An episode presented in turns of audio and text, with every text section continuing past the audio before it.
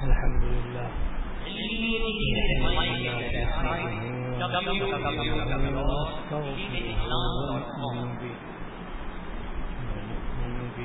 ونتوكل عليه. ونعوذ بالله من شرور أنفسنا ومن سيئات أعمالنا.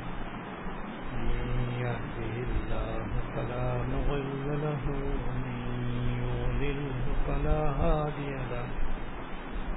وأشهد أن لا إله إلا الله وحده لا شريك له.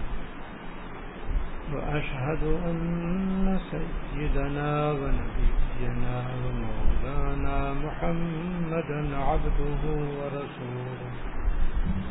صلى الله تعالى عليه وعلى آله وأصحابه وعلى آله وأصحابه وبارك وسلم. وبارك وسلم تسليما كثيرا كثيرا. أما بعد فأعوذ بالله من الشيطان الرجيم. بسم الله الرحمن الرحيم. ما آتاكم الرسول فخذوه. وما نهاكم عنه فانتهوا. صدق الله العظيم. میرے قابل احترام بزرگوں اللہ جل شانہ نے ہم پر بڑا ہی فضل و کرم فرمایا اور انعام فرمایا کہ صحت و عافیت کے ساتھ اور سلامتی کے ساتھ ہمیں رمضان شریف کا مہینہ نصیب فرمایا۔ اور رمضان شریف کے مہینے میں باوجود موسم کے گرم ہونے کے خاص مدد فرمائی اور آسانی سے روزے رکھنے کی توفیق عطا فرمائی اور تراوی پڑھنے اور اس میں قرآن شریف پڑھنے اور سننے کی بھی سعادت عطا فرمائی۔ اور رمضان شریف کا مہینہ خیر و عافیت سے پورا ہو گیا۔ اللہ تعالیٰ قبول فرمائے اور اس کی برکتوں اور رحمتوں سے مالا مال فرمائے اور آئندہ بھی ہمیں بار بار صحت و عافیت کے ساتھ یہ مبارک مہینہ نصیب فرمائے۔ ایک حدیث شریف کا مفہوم ہے کہ جس شخص کا رمضان شریف کا مہینہ سلامتی کے ساتھ گزر جائے اس کا پورا سال سلامتی سے گزر جائے گا۔ تو الحمد للہ رمضان شریف کا مہینہ تو خیر و عافیت سے پورا ہو گیا۔ اب یہ سال کیسے ہمارا خیریت سے اور عافیت سے پورا ہو؟ اس کے متعلق میں چند باتیں آج کرنا چاہتا ہوں۔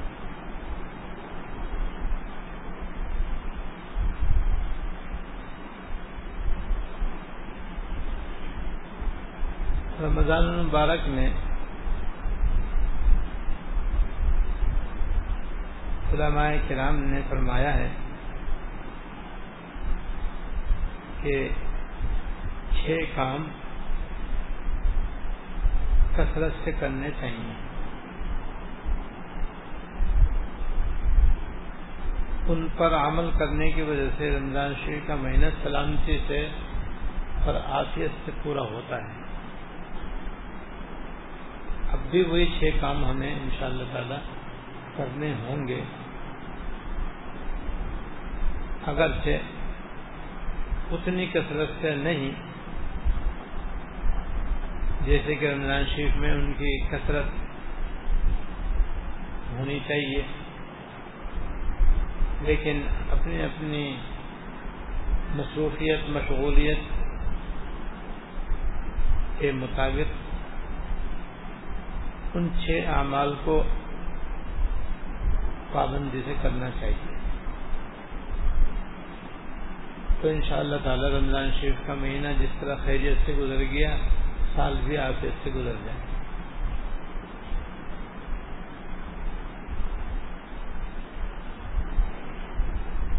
رمضان شریف میں عرض کیا گیا تھا کہ قرآن شریف کی تلاوت کی کثرت ہونی چاہیے۔ اور زیادہ سے زیادہ قرآن شریف پڑھنا چاہیے کیونکہ قرآن شریف کا رمضان شریف سے خاص تعلق اور جوڑ ہے۔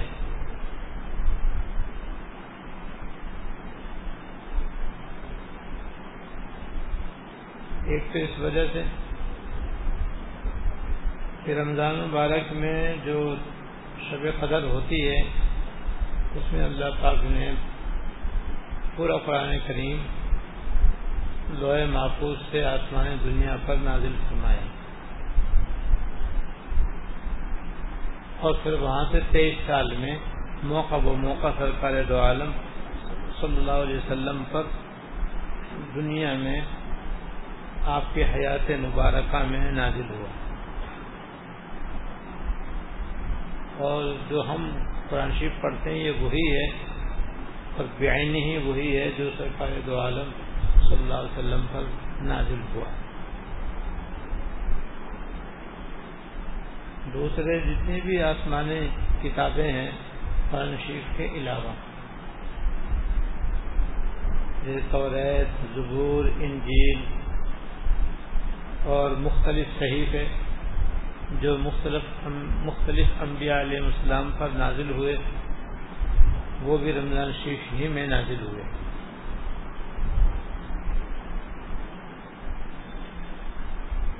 تیسرے، ہر رمضان میں سرکار دو عالم صلی اللہ علیہ وسلم جبرائیل امین کے ساتھ قرآن شریف کا دور فرماتے تھے۔ یعنی جبرائیل امین حضور صلی اللہ علیہ وسلم کو قرآن شریف سناتے تھے۔ اور حضور صلی اللہ علیہ وسلم جبرائیل امین کو قرآن شریف سناتے تھے۔ جس سال آپ کا وصال ہونے والا تھا، اس سال دو مرتبہ آپ نے ان کے ساتھ دور فرمایا۔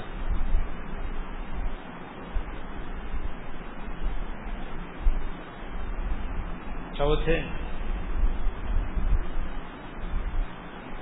حضرت عمر رضی اللہ تعالیٰ نے اپنے زمانے میں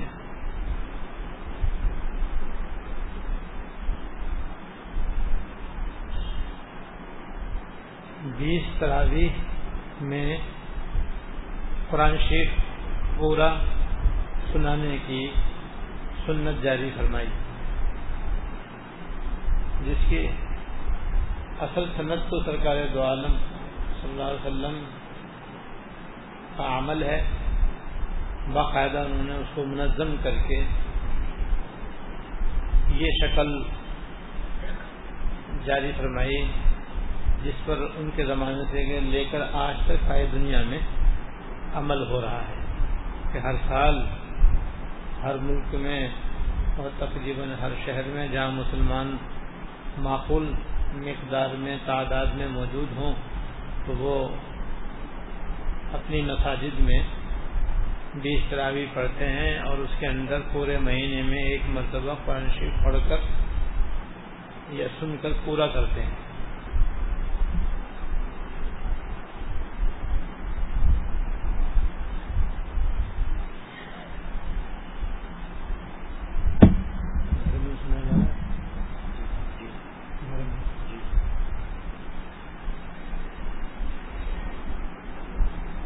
تو چار طرح سے ہمارا رمضان شریف کے ساتھ قرآن شریف کا خاص تعلق اس بنا پر رمضان شریف میں ہر جگہ زیادہ سے زیادہ قرآن شریف پڑھا اور سنا جاتا ہے اور انتہائی طور پر بھی زیادہ سے زیادہ قرآن شریف کی تلاوت کی جاتی ہے۔ تو رمضان شریف میں تو قرآن شریف کی بکثرت تلاوت کرنے کی ترغیب ہے۔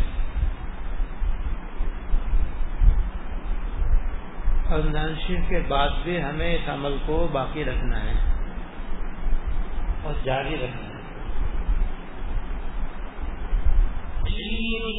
اب چاہے وہ مقدار نہ ہو جو رمضان شریف میں لیکن ہر آدمی اپنے اپنی مصروفیت، مشغولیت کے لحاظ سے جتنا بآسانی روزانہ قرآن شریف کی تلاوت کر سکے، اس کا معمول بنائے اور اس کی پابندی کرے۔ مثلا کم سے کم ایک پارا روزانہ قرآن شریف کی تلاوت ہو۔ اگر کوئی زیادہ ہی مشغول ہے تو کم از کم آدھا پارا کر لے۔ اور زیادہ مشغول ہے تو ایک پاؤ کر لے۔ اب ایک پاؤ تو بہت ہی کم اور بہت ہی آسان ہے۔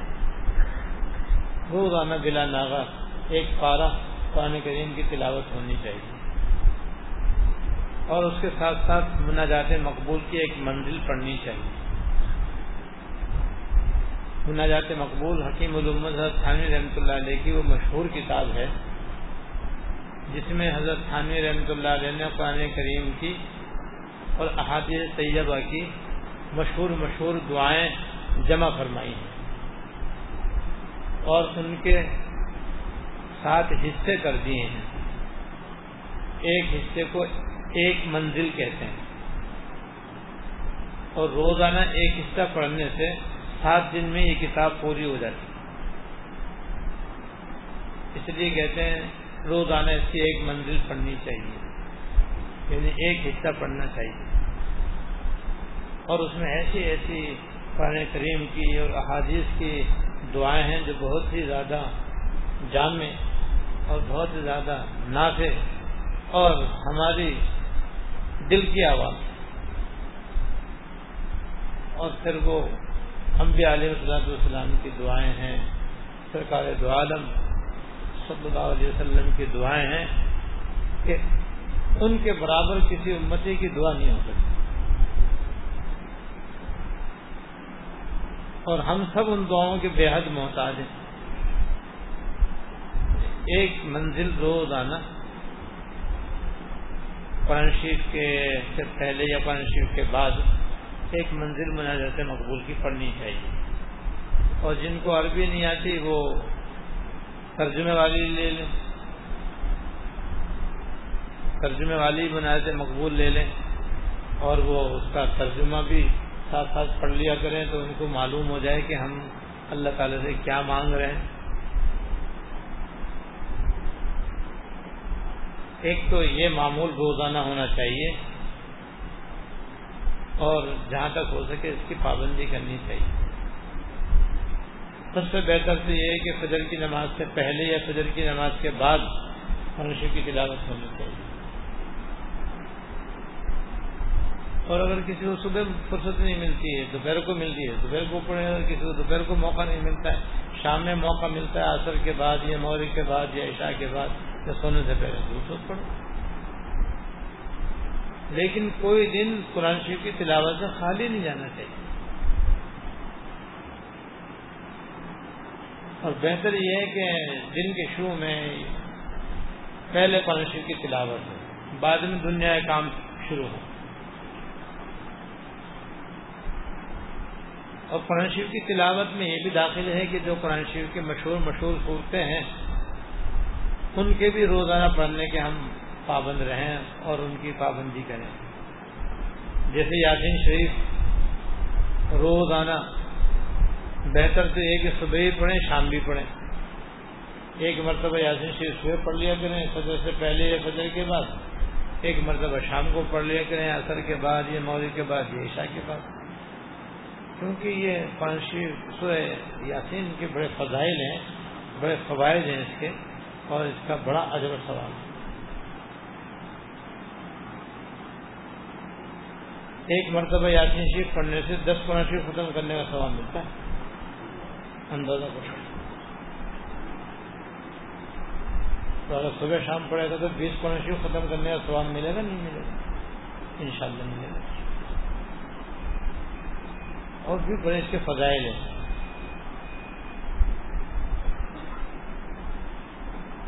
دوسرے مغرب کے بعد سورہ واقعہ پڑھنے کا معمول بنا لے تو حدیث میں آتا ہے کہ ایسا آدمی کبھی فقر و فاقے میں مبتلا نہیں ہوگا انشاءاللہ۔ اور رات کو سورہ دخان، سورہ علی میں سجدہ اور سورہ ملک پڑھ لیا کریں۔ سورہ یاسین اور سورہ ملک جو ہیں یہ قبر کے عذاب سے بچانے والی۔ تو یہ صبح شام کی یہ صورتیں ان کو پڑھ لیا کریں۔ سورہ دخان کی بڑی فضیلت ہے۔ اور ہر ہر نماز کے بعد آیت الکرسی اور چاروں کل پڑھنے کا معمول بنا لیں۔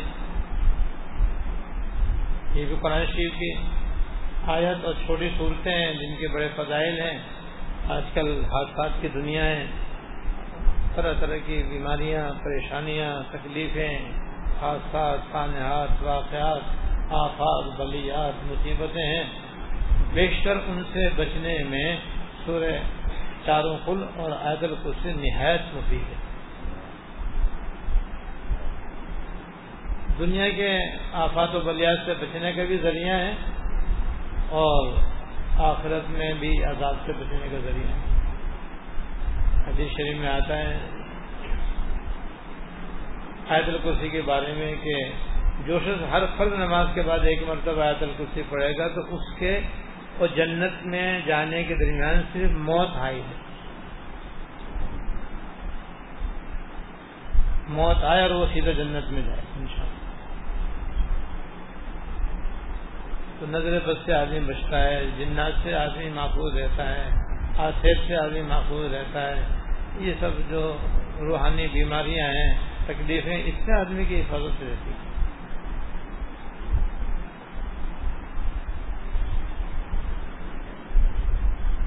تو ان صورتوں کا بھی پابند رہنا چاہیے۔ اس طرح سے ہمارا قرآن شریف سے تعلق رہے گا۔ جب روزانہ ہم ان سب کچھ پڑھیں گے تو ہمارا قرآن شریف سے جوڑ رہے گا، ہمارا تعلق رہے گا قرآن شریف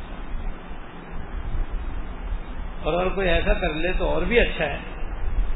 کہ کسی کو تو روزانہ قرآن شریف کے ایک رکو کا ترجمہ پڑھ لیا کرے۔ اور ترجمے میں حضرت حاضر رحمۃ اللہ علیہ کا ترجمہ بھی ملتا ہے۔ اور اسی طرح حضمان شبیر احمد عثمانی رحمۃ اللہ علیہ کی تفسیر عثمانی بھی مشہور و معروف ہے۔ اس میں بھی ترجمہ ہے اور مختصر تشریح ہے۔ اور حال ہی میں حضرت مولانا محمد صفی عثمانی صاحب داماد برکاتم کا آسان ترجمہ قرآن کریم بھی شائع ہو گیا ہے اور ماشاءاللہ بہت مقبول ہے۔ اور وہ پچھلے تمام ترجموں کے مقابلے میں بہت ہی فائد اور آسان ہے۔ اس میں مختصر تشریح بھی ساتھ ساتھ ہے۔ اور جنہوں نے آج جو عالم نہیں ہے جنہوں نے قرآن شریف کا ترجمہ اور تفسیر نہیں پڑھی ہے، انہوں کم از کم زندگی میں ایک دفعہ تو معلوم ہو کہ اللہ پاک کیا فرما رہے وہ قرآن شریف جو روزانہ ہم ہر نماز میں پڑھتے ہیں، اور وہ قرآن شریف جو ہم نماز کے علاوہ روزانہ پڑھتے ہیں، اور وہ صورتیں جو ہم صبح شام پڑھتے ہیں، ابھی تو پتہ چلنا چاہیے کہ اس میں اللہ پاک کیا فرما رہا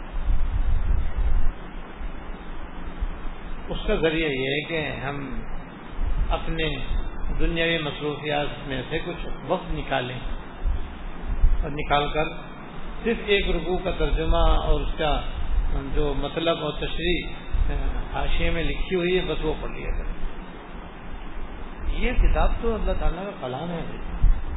اس سے بڑھ کر تو کسی کے اندر بھی اصلاح کی اور طبیعت کے اندر انقلاب کی صلاحیت سب سے بڑھ کر یہی وہ کلام ہے جس نے دنیا کے اندر انقلاب برپا کیا آج اس سے ہمارا تعلق کمزور ہو گیا۔ اس وجہ سے ہم طرح طرح کی مصیبتوں کے اندر مبتلا ہوگا تو رمضان شریف میں قرآن شریف کثرت سے پڑھنے کی ترغیب تھی۔ اب رمضان شریف کے بعد بھی اگلے رمضان تک ہمیں برابر قرآن شریف کی تلاوت اور اس کے سمجھنے کی کوشش ہونی چاہیے۔ دوسرا عمل رمضان شریف کی برکتوں حاصل کو حاصل کرنے کے لیے یہ بتایا گیا تھا کہ نوافل کی کثرت کریں، کثرت نوافل کا اہتمام کریں۔ رمضان شریف میں عام مسلمان بھی کثرت سے نوافل پڑھتے ہیں اور پڑھنے بھی چاہیے۔ اشراق بھی پڑھتے ہیں چار بھی پڑھتے ہیں ابابین بھی پڑھتے ہیں تحجد بھی پڑھتے ہیں اور سلاد التصغیر بھی پڑھتے ہیں سلاد الطبع بھی پڑھتے ہیں سلاد الشکر بھی پڑھتے ہیں، سب کا سید المجید، سید الوضو سنت موقع غیر موقع سبھی رمضان شریف میں پڑھنے کی کوشش کرتے ہیں، نہیں کرتے تو رمضان شریف کا مہینہ تو آخرت کے کمانے کا خاص مہینہ ہے۔ اس میں تو نوافل کا ثواب بھی فرض کے برابر فرضوں کا ثواب، ستر فرضوں کے برابر ہو جاتا تو رمضان شریف میں کثرت نوافل کی بھی ترغیب ہے۔ رمضان شریف میں زیادہ سے زیادہ نوافل پڑھنے چاہیے۔ اور نیک مسلمان، نیک خواتین اس کا اہتمام بھی کرتی تو یہ نوافل اب چاہے اتنی کثرت سے نہ ہوں، لیکن رمضان شریف کے بعد بھی اگر کسی کے ذمہ قضا نمازیں نہیں ہیں، تو انہیں چاہیے کہ وہ فرائض و واجبات کے ساتھ یعنی فرض نمازوں، واجب نمازوں کے ساتھ ساتھ سنن موقع کے ساتھ ساتھ سنن غیر موقع بھی پڑھا کریں اور کچھ نہ کچھ نوافل بھی معمول میں رکھیں۔ مثلا کم سے کم اشراق کی دو نفل پڑھ لیا کریں۔ اور یہ دو رکعت نفل سورج نکلنے کے دس منٹ کے بعد پڑھنا کافی ہے۔ بس سورج نکلنے کے دس منٹ کے بعد کم سے کم دو رکعت نفل پڑھ لیں بس اشراق کا سواب مل جائے گا۔ اور دو رکعت کے بعد پھر دو رکعت نفل اسی وقت چارج کی نیت سے پڑھ لیں چارج بھی ادا ہو جائے گی ضروری نہیں کہ آپ، آدھا گھنٹے کے بعد یا پون گھنٹے کے بعد چارج کی نماز پڑھیں، وہ بہتر ہے۔ ورنہ ایک ساتھ ہی پڑھ سکتے ہیں۔ دو دو رکعت بھی پڑھنا کافی اگر کسی کو فرصت زیادہ ہو تو چار چار رکعت پڑھ لیں۔ اس طرح سے اشراق چار سارے سال آپ آرام سے پڑھ سکتے ہیں۔ اور اس کے بعد ہیں سنن زوال۔ سنن زوال کہتے ہیں ان دو رکعت، کم سے کم دو رکعت میں پھر پڑھنے کو، جو زوال کے بعد زور کے فرضوں سے پہلے پڑھی جائیں اذان ہوتی ہے، ہم مسجد میں چلے جائیں۔ اور زوال، وہ زور کے فرضوں سے پہلے دو رکعت تحید المسجد تحید الوضو پڑھ لیں، پھر دو رکعت سنن زوال پڑھ لیں، بہتر ہی کہ چار رکعت پڑھ لیں۔ چار رکعت سنن زوال پڑھ لیں، پھر چار رکعت سنت موقع پڑھ لیں۔ تو زوال کے بعد فرضوں سے پہلے چار نفل پڑھنے کو سنن زوال کہتے ہیں، کم سے کم دو رکعت ہیں۔ یعنی اس کی عادت ڈال اگر کبھی پہلے رہ جائیں تو فرضوں کے بعد ہی پڑھنے میں کوئی حرج نہیں ہے جائے مغرب کے بعد، مغرب کے بعد بجائے دو رکعت نفل پڑھنے کے، چھ نفل پڑھ لیا کریں۔ ان کو ابابین کہتے ہیں، ان کے پڑھنے سے بارہ سال کی عبادت کا سواب ملتا ہے۔ عشاء کے فرضوں کے بعد، وطروں سے پہلے چار رکعت نفل ہمیشہ پڑھا کریں۔ اس کی دو فضیلت ہیں۔ ان کو سلاط اللیل کہتے ہیں۔ اس کی دو فضیلتیں ایک فضیلت یہ کہ اسے، اس کے پڑھنے سے تحجد کا سواب مل جاتا۔ تحجد کتنے فضائل ہیں جو پہلے آپ کے سامنے بیان ہو چکے ہیں۔ دوسرا سواب یہ ہے کہ ان چار رکعت کے پڑھنے سے آدمی شب قدر کے برابر عبادت کرنے کا سواب ملتا ہے۔ کتنی بڑی فضیلت۔ روزانہ ایک شب قدر کے برابر ثواب۔ پھر چار رکعت پڑھنے سے۔ یہ آخرت کمانے کے گرے ہیں بھائی۔ یہ آفت کمانے کے گر ہیں یہ۔ جو اللہ اس کے رسول نے ہم کو بتلا دی کہ محنت کچھ نہیں تو سواب اتنا بڑا۔ جیسے دنیا کمانے کے گر ہیں ایسے آفت کمانے کے بھی گر ہیں۔ یہ آفت کمانے کے گر ہیں یہ۔ ہیں تو نام کے دو دو نفل، چار چار نفل بس۔ لیکن ثواب ان کے پیچھے اتنا بڑا۔ ذرا سی محنت تو اتنا بڑا ثواب آدمی کما لے۔ دیکھو، اصل شب قدر سال میں ایک مرتبہ آتی ہے بس۔ کوئی ضروری نہیں کہ رمضان میں ہی آئے۔ سال میں کسی ایک رات میں شب قدر ہوتی۔ لیکن مشہور قول یہ ہے کہ رمضان شریف میں آخری اشرے کی سات راتوں میں سے کسی ایک رات میں ہوتی وہ تو سال میں ایک ہی ہے بات اس کا سواب ہے تیس ہزار راتوں کی عبادت سے بڑھ کر اور یہاں عشاء کے وطروں سے پہلے چار رکعت نفل پڑھنے پر بھی یہی ثواب اللہ تعالیٰ عطا فرماتے ہیں کتنی کتنا بڑا گر ہے یہ آخرت کا مانا اس گر پر مجھے ایک قصہ یاد آیا۔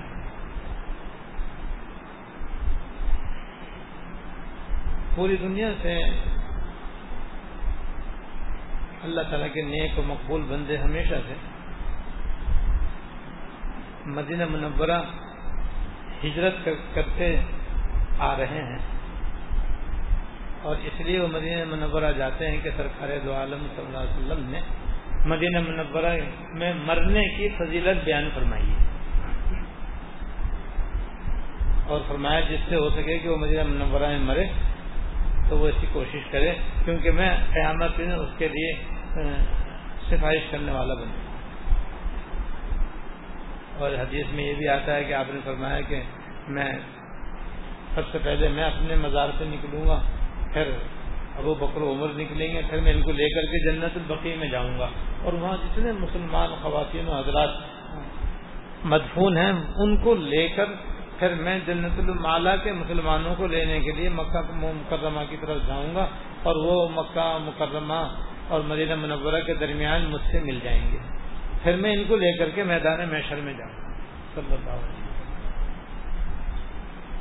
تو حضور کو جس, جس کو حضور کی ہمراہی نصیب ہو جائے گی اس کو اس کے کیا کہنا اللہ تعالیٰ ہم سب کو نصیب تو چونکہ مدینہ منورہ میں مرنے کی خاص فضیلت ہے اس لیے دنیا سے مسلمان اور نیک لوگ علماء صلحہ ہجرت کر کے مدینہ منورہ جاتے رہتے ہیں اور پھر وہاں قیام کرتے ہیں اور پھر وہاں قیام کر کے پھر ان کا وہیں انتقال ہو جاتا ہے اور عام طور پر جنت البقی میں وہ دفن ہو جاتے ہیں۔ ہمارے ہندوستان، پاکستان سے بہت سے علماء اکرام ہجرت کر کے وہاں جا چکے ہیں۔ زمانے قریب میں، ہمارے دارالعلوم میں، ہمارے استاد محترم حضرت مولانا محمد عاشق صاحب بلند شہری رحمۃ اللہ علیہ یہاں سے ہجرت کر کے مدینہ منورہ تشریف لے گا اور آج وہ جنت البقی میں آرام فرمایا۔ ایسے ہمارے سکھر کے بزرگوں میں سے حضرت ڈاکٹر حفیظ اللہ صاحب رحمۃ اللہ علیہ وہ بھی کچھ عرصہ پہلے سکھر سے ہجرت کر کے مدینہ منورہ تشریف لے گئے، پانچ سال وہاں قیام فرمایا۔ اس کے بعد ان کا وہاں انتقال ہو گیا، وہ بھی جنت البقی میں آرام کرنا اس کے بارے میں شعر بھی یاد آ گئے، وہ بھی سن کہ سمٹتے آ رہے ہیں درد والے، کہ یہ دل کے سہاروں کی زمین۔ سمٹتے آ رہے ہیں درد والے یہ دل کے سہاروں کی زمین۔ تو تجلی گاہ انوار رسالت۔ اور اس کے ماہ پاروں کی زمین جو دن کے تھے مجاہد شب کے راہ انہیں شب زندہ داروں کی زمین جو دن کے تھے مجاہد شب کے راہ انہیں شب زندہ داروں کی زمین نہیں ٹھہرو، کہاں جاؤ گے دانش؟ یہ رحمت کے نظاروں کی زمین سمٹتے آ رہے ہیں درد والے۔ کی ہے دل کے سہاروں کے زمین جو دن کے تھے مجاہد شب کے راہی انہیں سب زندہ داروں کی زمین تو مدینہ منورہ میں ہمارے اکابر میں سے حضرت مولانا بدر عالم میٹھی رحمت اللہ علیہ جی۔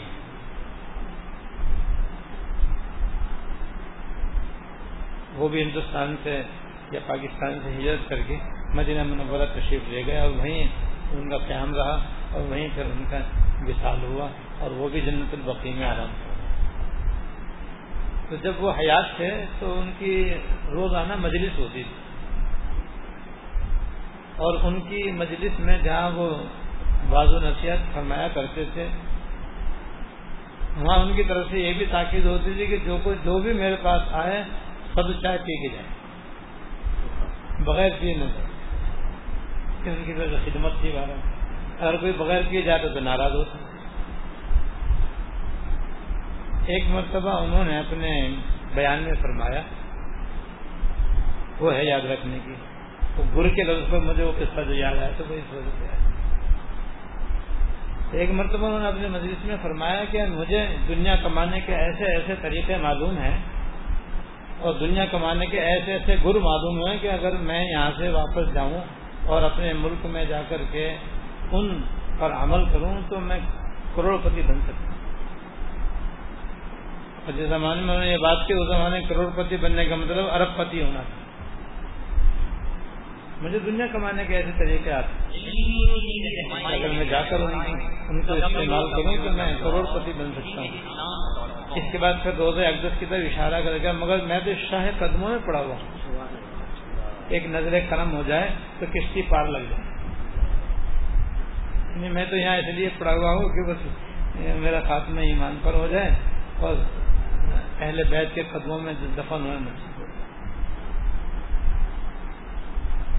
بھائی یہ جو میں چار رکعت میں فیل بتلا رہا ہوں آپ کو کہ عشاء کے دو سنتوں کے بعد تین وطروں سے پہلے چار نفل پڑھ لو، شب قدر کے برابر ثواب ملے گا۔ یہ گر ہے بھائی آپ کمانے کا۔ یہ سب چھوٹے چھوٹے گر ہیں یہ، قرآن شریف کی تلاوت، اسی طرح نوازل کی کثرت، یہ سب گر ہیں یہ۔ سب کمانے کے گر ہیں۔ جو آج کمائے گا، کل پائے گا۔ جو آج یہ کہتے ہیں کہ یہ جو نفل ہیں، ان کی کوئی پابندی، کوئی ضروری ہے، تو کل پچھتائے گا۔ اسی طرح پھر رات میں آج تو اب تو ماشاء اللہ تحجد کا سیزن شروع ہو رہا ہے، لمبی راتیں شروع ہو رہی ہیں۔ رات کو آدمی جلدی سو جائے، پھر تحجد میں اٹھ کر کے آرام سے تحجد بھی پڑھ سکتا ہے۔ دو رکعت پڑھ لے چار رکعت پڑھ لے چھ پڑھ لے آٹھ پڑھ لے بارہ بھی پڑھ سکتا ہے، جتنی بھی توفیق ہو۔ اور اگر بالفل کسی کی عشاء میں تحجد میں آنکھ نہیں کھلے، تو یہ عشاء کی چار رکت ہے تحجد کے بھی قائم ہوتا تو یہ ایسی تحجد ہے کہ سارے سال آدمی کے ناگا نہیں ہو سکتے، اگر چاہے۔ ایسے تحیت المسد پڑھے تحیت الوضو پڑھے تحیت المسد تحیت الوضو، یہ سب نوافل ہیں۔ ایسی سنت موقع سنت غیر موقع سب کا اہتمام کرے۔ سنت موقع تو عموماً سب پڑھ ہی لیتے ہیں، لیکن سنت غیر موقع کا آدمی کوشش کرے پڑھنے کی۔ ایسی سلاط الحاجت ہے سلاط الطبہ ہے۔ ایسی سلاح تصویر ہے، چھوٹی بھی ہے، بڑی بھی ہے۔ غرض کے جس طرح کثرت سے رمضان شریف میں نوافل کا اہتمام تھا، رمضان شریف کے بعد بھی، اس درجے میں نہ صحیح۔ کسی نہ کسی درجے میں ہمیں اور آپ کو نوافل کا پابند رہنا چاہیے۔ کہ نوافل کی پابندی بھی بڑی نافع اور بڑے اجر ثواب کا باعث تیسرا،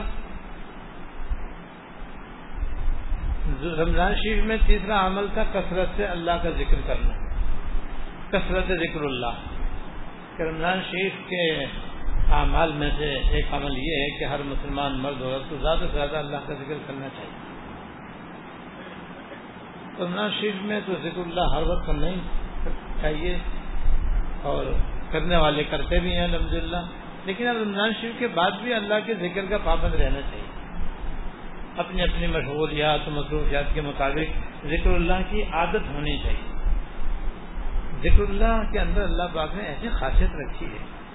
ایسی خاصیت رکھی ہے کہ اس سے ایک دل صاف ہوتا ہے، گناہوں کا میل دور ہوتا ہے اسے دل مضبوط ہوتا ہے، انسان کی بزدلی ختم ہوتی تیسرے دل کے اندر ایسا نور پیدا ہوتا ہے، جس کی وجہ سے آدمی کے دل میں اللہ تعالی کی محبت چمکنے لگتی اور بڑھنے لگتی اور جتنی اللہ تعالیٰ کی محبت بڑھتی ہے، نیک کاموں کی توفیق زیادہ ہوتی ہے، گناہوں سے بچنے کی توفیق زیادہ ہوتی ہے۔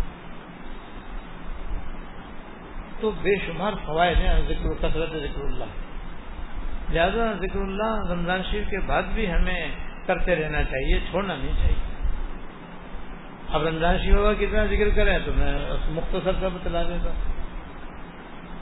کہ کم سے کم یہ کہ ہر مسلمان سو مرتبہ سبحان اللہ سو مرتبہ استغفار، چاہے استغفر اللہ استغفر اللہ، چاہے استغفر اللہ ربی من کے لیے محتوب ہوئے لے کے کوئی کوئی بڑا استغفار ایک تصویر اس کی پڑھے، ایک تصویر دروشیف کی پڑھے۔ دروشیف میں چاہے نماز والا دروشیف پڑھے، چاہے تو درمیانہ دروشیف پڑھ لے۔ جیسے اللہ صلی اللہ سیدنا مولانا محمد علی و صحابی وبارک وسلم یا صلی اللہ علیہ وسلم یا صلی اللہ علیہ نبی امی یہ چھوٹا ہے۔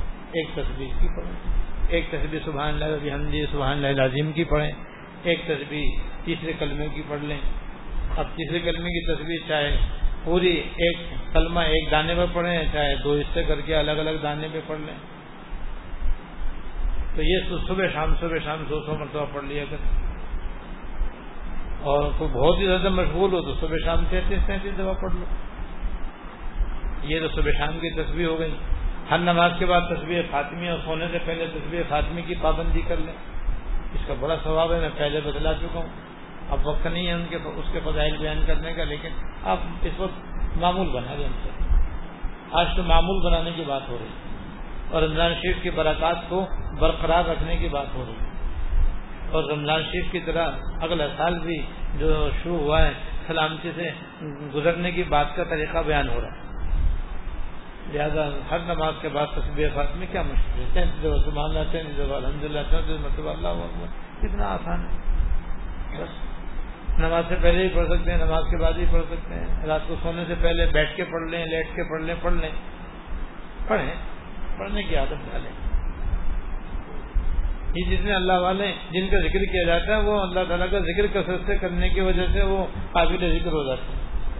کسی کا شعر ہے کہ ذکر اتنا کیا کرا ہم نے قابل ذکر ہو گئے ہم بھی۔ ذکر اتنا کیا کرا ہم نے قابل ذکر ہو گئے ہم تو وہ اللہ کا ذکر کرنے کی وجہ سے وہ قابل ذکر ہو جاتے ہیں کیونکہ اللہ تعالیٰ کے مقبول بن جاتے ہیں، پھر اللہ تعالیٰ، جیسے اللہ تعالیٰ کے ذکر کیا جاتا ہے، اللہ تعالیٰ کے نیک بندوں کا بھی ذکر کیا جاتا ہے۔ یہاں تک کہ ایک شہر میں کسی نے کہا ہے کہ ان سے ملنے کی ہے یہی ایک راہ، ملنے والوں سے راہ پیدا کر۔ ان سے ملنے کی ہے یہی ایک راہ، ملنے والوں سے راہ پیدا کر۔ جو ان کا ذکر کرتے ہیں، ان سے ملو، ان سے ان کا بھی ذکر مل جائے گا۔ ان سے تعلق ہو جائے گا۔ تو ہم نماز کے بعد بھی تصویر تصویر فاطمی کی پابندی کر لیں اور چلتے پھرتے دو ذکر میں سے کوئی ذکر کرنے کی عادت ڈالیں چلتے چلتے، اٹھتے بیٹھتے، لیٹے بیٹھے کیونکہ بہت سا وقت آدمی کے چلتے چلتے بیٹھے بیٹھے، جب خالی بیٹھا ہوا ہے، خالی لیٹا ہوا ہے، نیند بھی نہیں آ رہی ہے۔ نیند بھی چاہ رہا ہے کہ کسی طرح آ جائے، وہ نیند بھی کو دور بھاگی ہوئی۔ خالی بیٹھا ہوا ہے تو اللہ نہیں کر لے۔ وہ اللہ تعالیٰ یہ چاہ رہے ہیں کہ اسے جگا کر کے کچھ اپنا نام کر اس کو نام دینے کی توفیق دے دیں۔ اللہ کو چاہ رہے ہیں۔ اب آپ بھی چاہو۔ بس اب نیند نہیں آ رہی تو بلا سے متا۔ اب اللہ اللہ کرنا شروع کرو۔ اور عام طور پر تجربہ ہے کہ جہاں ذکر شروع کیا اور نیند آئی۔ جہاں اللہ کا ذکر شروع کیا وہ نیند آئی۔ کیوں؟ شیطان جانتا ہے کہ یہ تو سونا کما رہا ہے۔ یہ تو پلاٹینم جمع کر رہا ہے آخرت پہ اس کو سلاؤ جلدی سے۔ تو وہ اپنی نیند کی کوئی حکم کھول دیتا اس کے کام میں، تاکہ جلدی سے سو جائے گی اللہ اللہ نہ کر مگر آپ اس نیت سے مت ذکر کرنا کہ بھائی نیند آ جائے۔ آپ تو اللہ تعالیٰ کی رضا کے لیے ذکر کرنا۔ پھر نیند آ جائے تو بے شک آ جائے۔ پھر اٹھ کے پھر اللہ کا ذکر شروع کرو۔ حاجی صاحب رحمۃ اللہ علیہ سے کوئی یہ کہتا کہ حضرت، میں جب اللہ کے ذکر کرنا بیٹھتا ہوں، بہت نیند آتی ہے۔ بازوں کا یہی حال ہوتا ہے، بہت نیند آتی ہے۔ بس جہاں اللہ کا ذکر کرتا ہوں، بس لٹکے لینا شروع کر دیتا ہوں۔ ہاں سو جائے کرو۔ اٹھ کے پھر کر لیا کرو۔ ہو رہا نہیں کیا بات؟ میں نیند آ رہی سو جاؤ۔ آخر نیند تو پوری ہوگی، ایسا تو نہیں ہو سکتا، چوبیس گھنٹے سو رہا ہے۔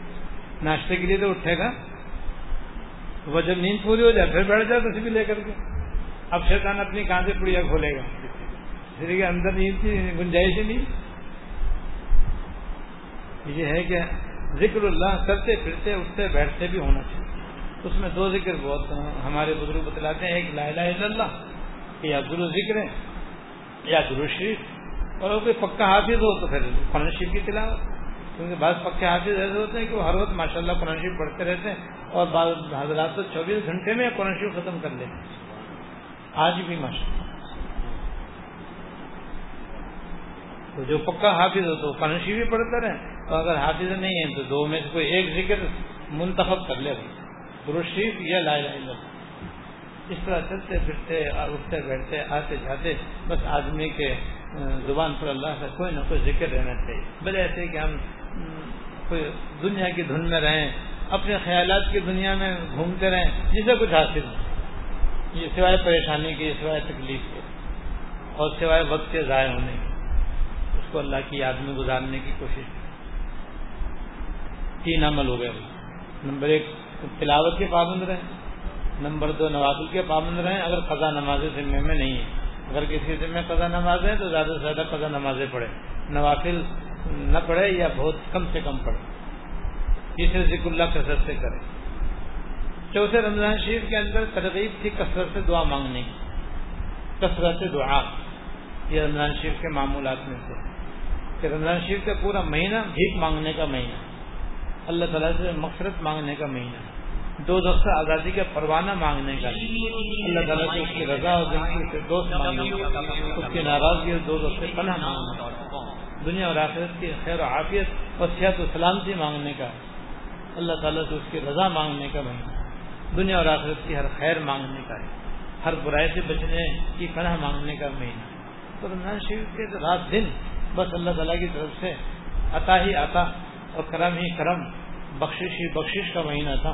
تو رات دن مسلمانوں کے معمولات میں سے ہے کہ وہ دعاؤں کی کثرت کرتے ہیں، کرنی چاہیے۔ لہٰذا رمضان شریف کے بعد بھی یہ مبارک عمل جاری رہنا چاہیے، کیونکہ جیسے ہم رمضان شریف میں محتاج تھے، فقیر تھے، مسکین تھے، اب بھی اسی طرح سے محتاج ہیں، فقیر ہیں، مسکین ہیں۔ علامہ اقبال رحم کی ایک ربائی یاد آ گئی۔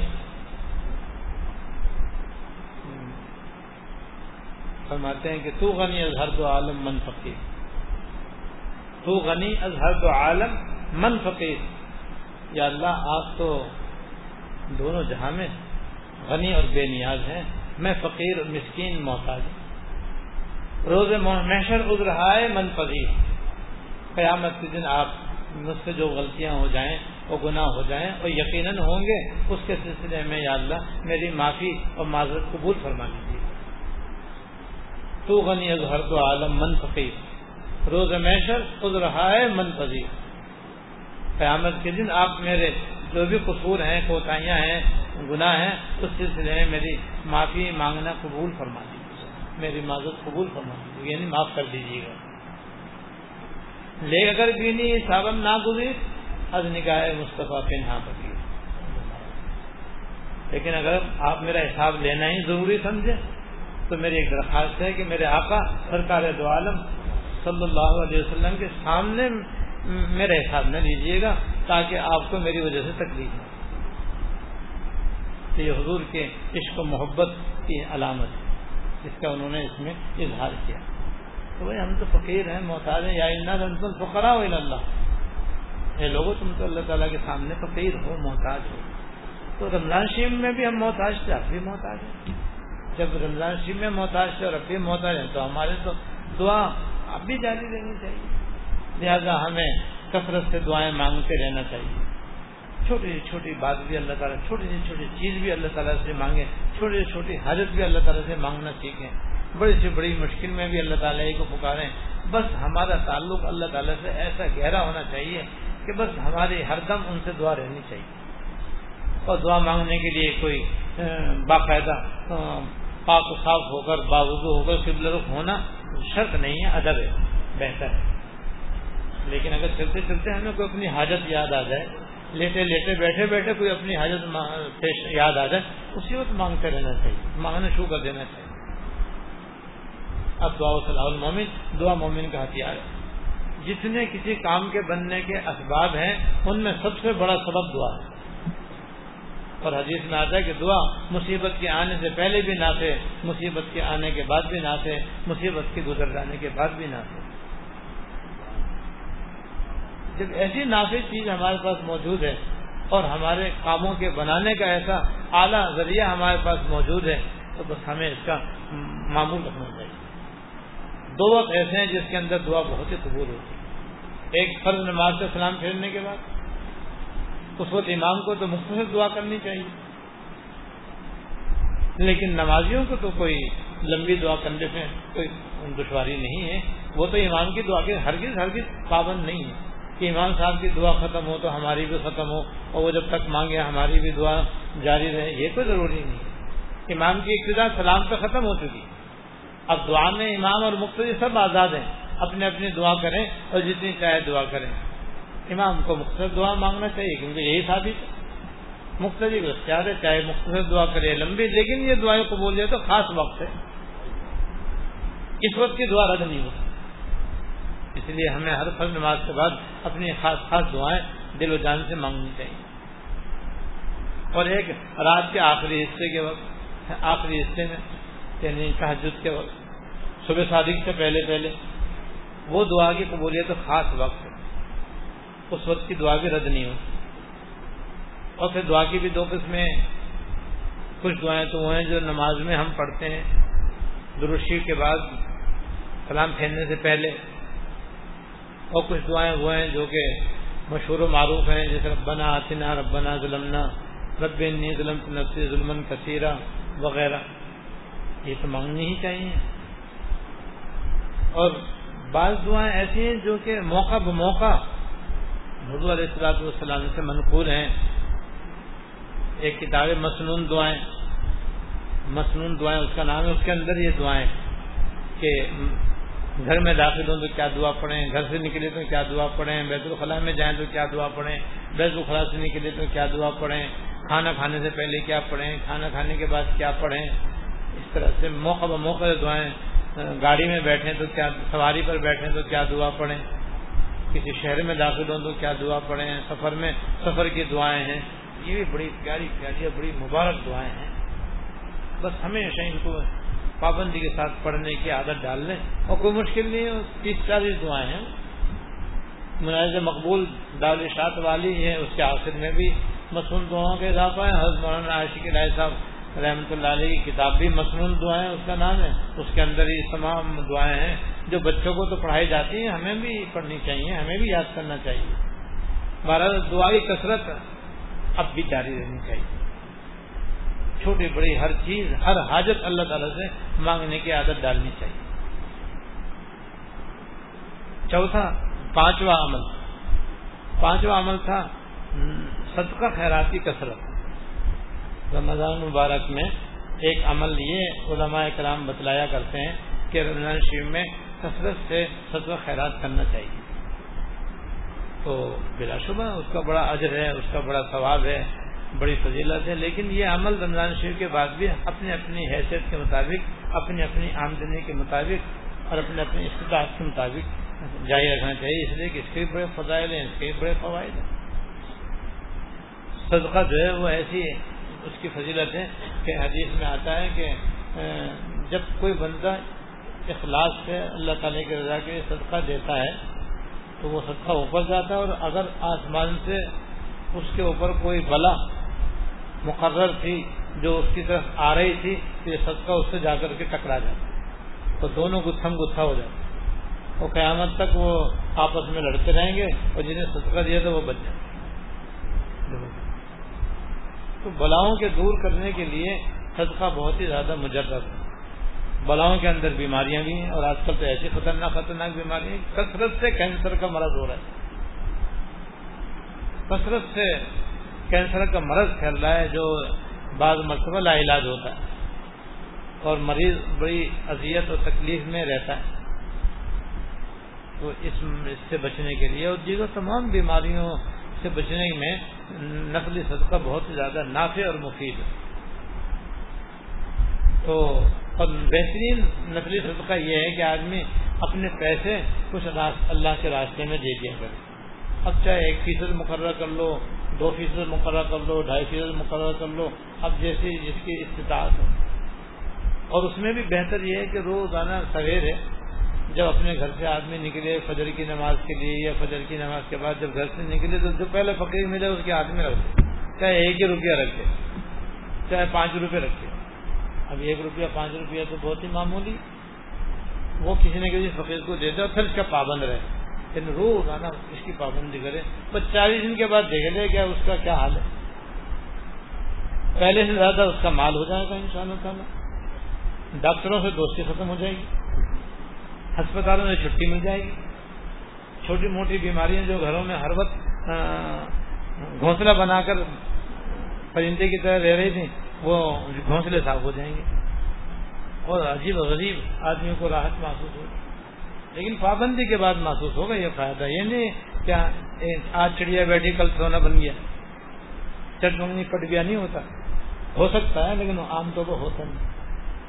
جیسے پابندی کرنے سے پتہ چلے گا کہ اس کے کتنے فوائد ہیں۔ حدیث میں داو مرزا کو بھی صدقہ تم اپنے بیماروں کا علاج کرو، صدقہ دے کر کے۔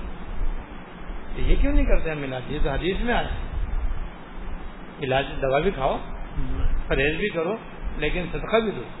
صدقہ دو گے تو یہ فائدہ بھی دنیا کے اندر ہوگا اور آخرت کا ثواب الگ ہے۔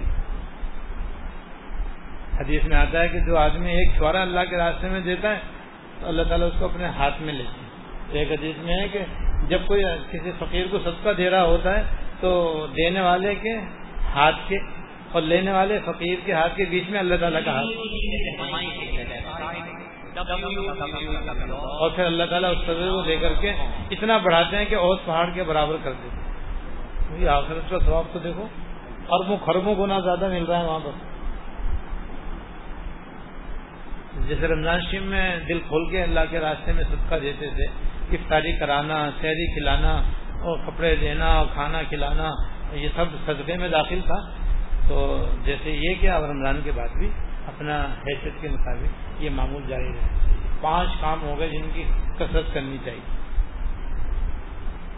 اب ایک عمل رہ گیا، وہ ہے ذرا سا تفصیل طرف پانچواں، چھٹا کام یہ تھا کہ کثرت سے گناہوں سے بچنے کا اہتمام۔ یہ کام ہے، یہ عمل، یہ نمبر جو ہے، یہ بہت زیادہ اہم ہے۔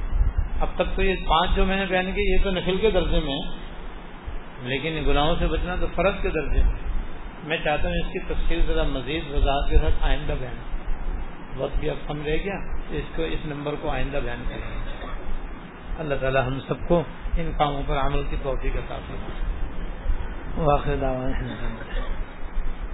ربنا اللهم لك الحمد لا نفسي ثناء عليك انت كما اثنيت على نفسك اللهم لك الحمد لا نفسي ثناء عليك انت كما اثنيت على نفسك اللهم صل على سيدنا مولانا محمد وعلى آل سيدنا ومولانا محمد وبارك وسلم. ربنا ظلمنا أنفسنا وإن لم تغفر لنا وترحمنا لنكونن من الخاسرين. ربنا ظلمنا أنفسنا وإن لم تغفر لنا وترحمنا لنكونن من الخاسرين. ربنا هب لنا من أزواجنا وذرياتنا قرة أعين واجعلنا للمتقين إماما. اللهم اغفر لنا وارحمنا وعافنا واعف عنا. اللهم اغفر لنا وارحمنا وعافنا واعف عنا. اللهم وفقنا لما تحب وترضى. من القول والعمل والفعل والنية والهدي إنك على كل شيء قدير. اللهم أعنا على ذكرك وشكرك وحسن عبادتك. اللهم أعنا على ذكرك وشكرك وحسن عبادتك. اللهم وفقنا لما تحب وترضى. اللهم وفقنا لما تحب وترضى. اللهم وفقنا لمحابك من الأعمال وصدق التوكل عليك وحسن الظن بك. اللهم لا تدع لنا ذنبا إلا غفرته. اللهم لا تدع لنا ذنبا إلا غفرته. ولا هما إلا فرجته. ولا دينا إلا قضيته. ولا مريضا إلا شفيته. ولا حاجة من حوائج الدنيا والآخرة إلا قضيتها ويسرتها يا رحم الراحمين. يا رحم الراحمين. اللهم إنا نسألك من خير ما سألك من عبدك ونبيك محمد صلى الله عليه وسلم. ونعوذ بك من شر ما استعاذ منه عبدك ونبيك محمد صلى الله عليه وسلم. أنت المستعان وعليك البلاغ. ولا حول ولا قوة إلا بالله. اللهم إنا نسألك الخير كله ونعوذ بك من الشر كله. یا رحم الراحمین یا رب العالمین یا حی یا قیوم یا ذل جلال والاکرام ہم سب کے اگلے پچھلے چھوٹے بڑے خفی علانیہ ہر قسم کے گناہوں کو معاف فرما۔ یا اللہ ہم سب کے سارے گناہوں کو معاف فرما۔ یا اللہ ہم سب کی کامل مکمل مغفرت فرما۔ ہم سب کو دنیا اور آخرت میں ہر لمحہ اور آن عافیت کامل عطا فرما۔ یا اللہ عافیت کامل عطا فرما۔ دنیا میں بھی اور آخرت میں بھی۔ ہم سب کو، تمام مسلمانوں کو اور جہاں جہاں مسلمان خواتین و حضرات اس دعا میں شریک ہیں، ان سب کی یا اللہ مغفرت فرما۔ ان سب کی یا اللہ بخشش فرما۔ ہم سب کو یا اللہ اپنے رضا اور جنت الفردوس عطا فرما۔ اپنی ناراضگی اور دو سے پناہ عطا فرما۔ یا اللہ، چھ اعمال میں سے جو پانچ اعمال آج بیان کیے گئے ہیں وہ چھٹے عمل کا اجمالن ذکر ہوا ہے۔ یا اللہ یا اللہ ان پہ ہمیں عمل کی توفیق عطا فرما۔ یا اللہ ان سب کو ہمیں رمضان شریف کے بعد بھی معمول بنانے کی توفیق عطا فرما اور پابندی سے ان پر عمل کرنے کی توفیق عطا فرما۔ ان کی برکتوں اور رحمتوں اور اجر و ثواب سے ہم کو خوب ہی مالا مال فرما۔ یا رحمت الرحمین ہمیں اپنے نیک بندوں میں داخل فرما۔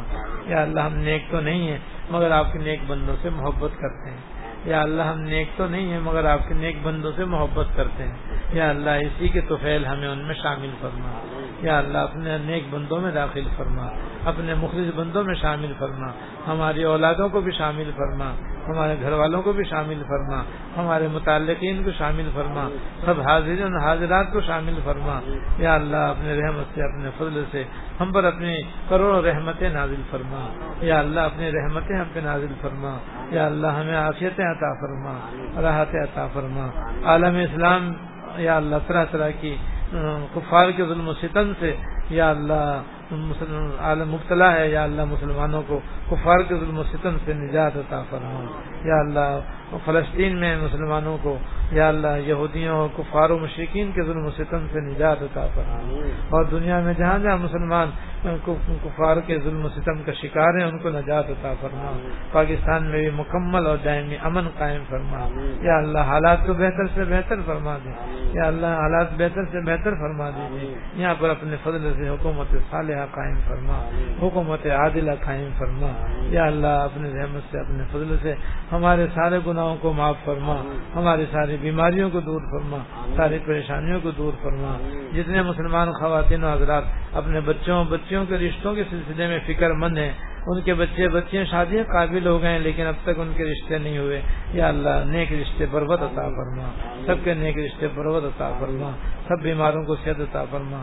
پریشان حالوں کی پریشانیوں کو دور فرما۔ ہم سب کی تمام نیک حاجتیں پوری فرما۔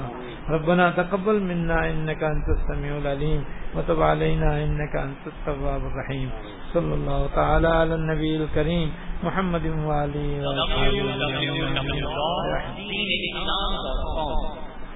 وعلي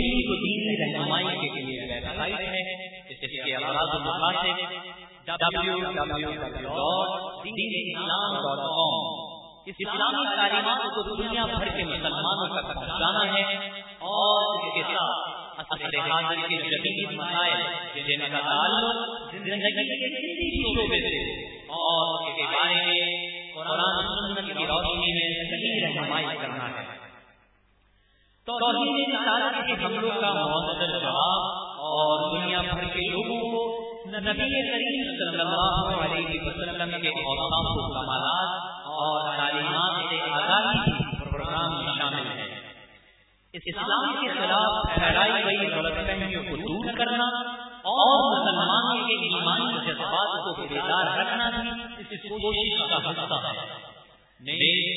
صدر جامعہ دارالعلوم کراچی مولانا مفتی محمد رفیع عثمانی صاحب مفتی اعظم پاکستان اور شیخ الاسلام جس سے retire Supreme Court of Pakistan, مولانا مفتی محمد تقی عثمانی صاحب مرکز اور مفتی جامعہ دارالعلوم کراچی، حضرت مولانا مفتی عبد الرؤوف صاحب مرکز کی ہفتہ وار اسلامی مجالس براہ راست بیان کی۔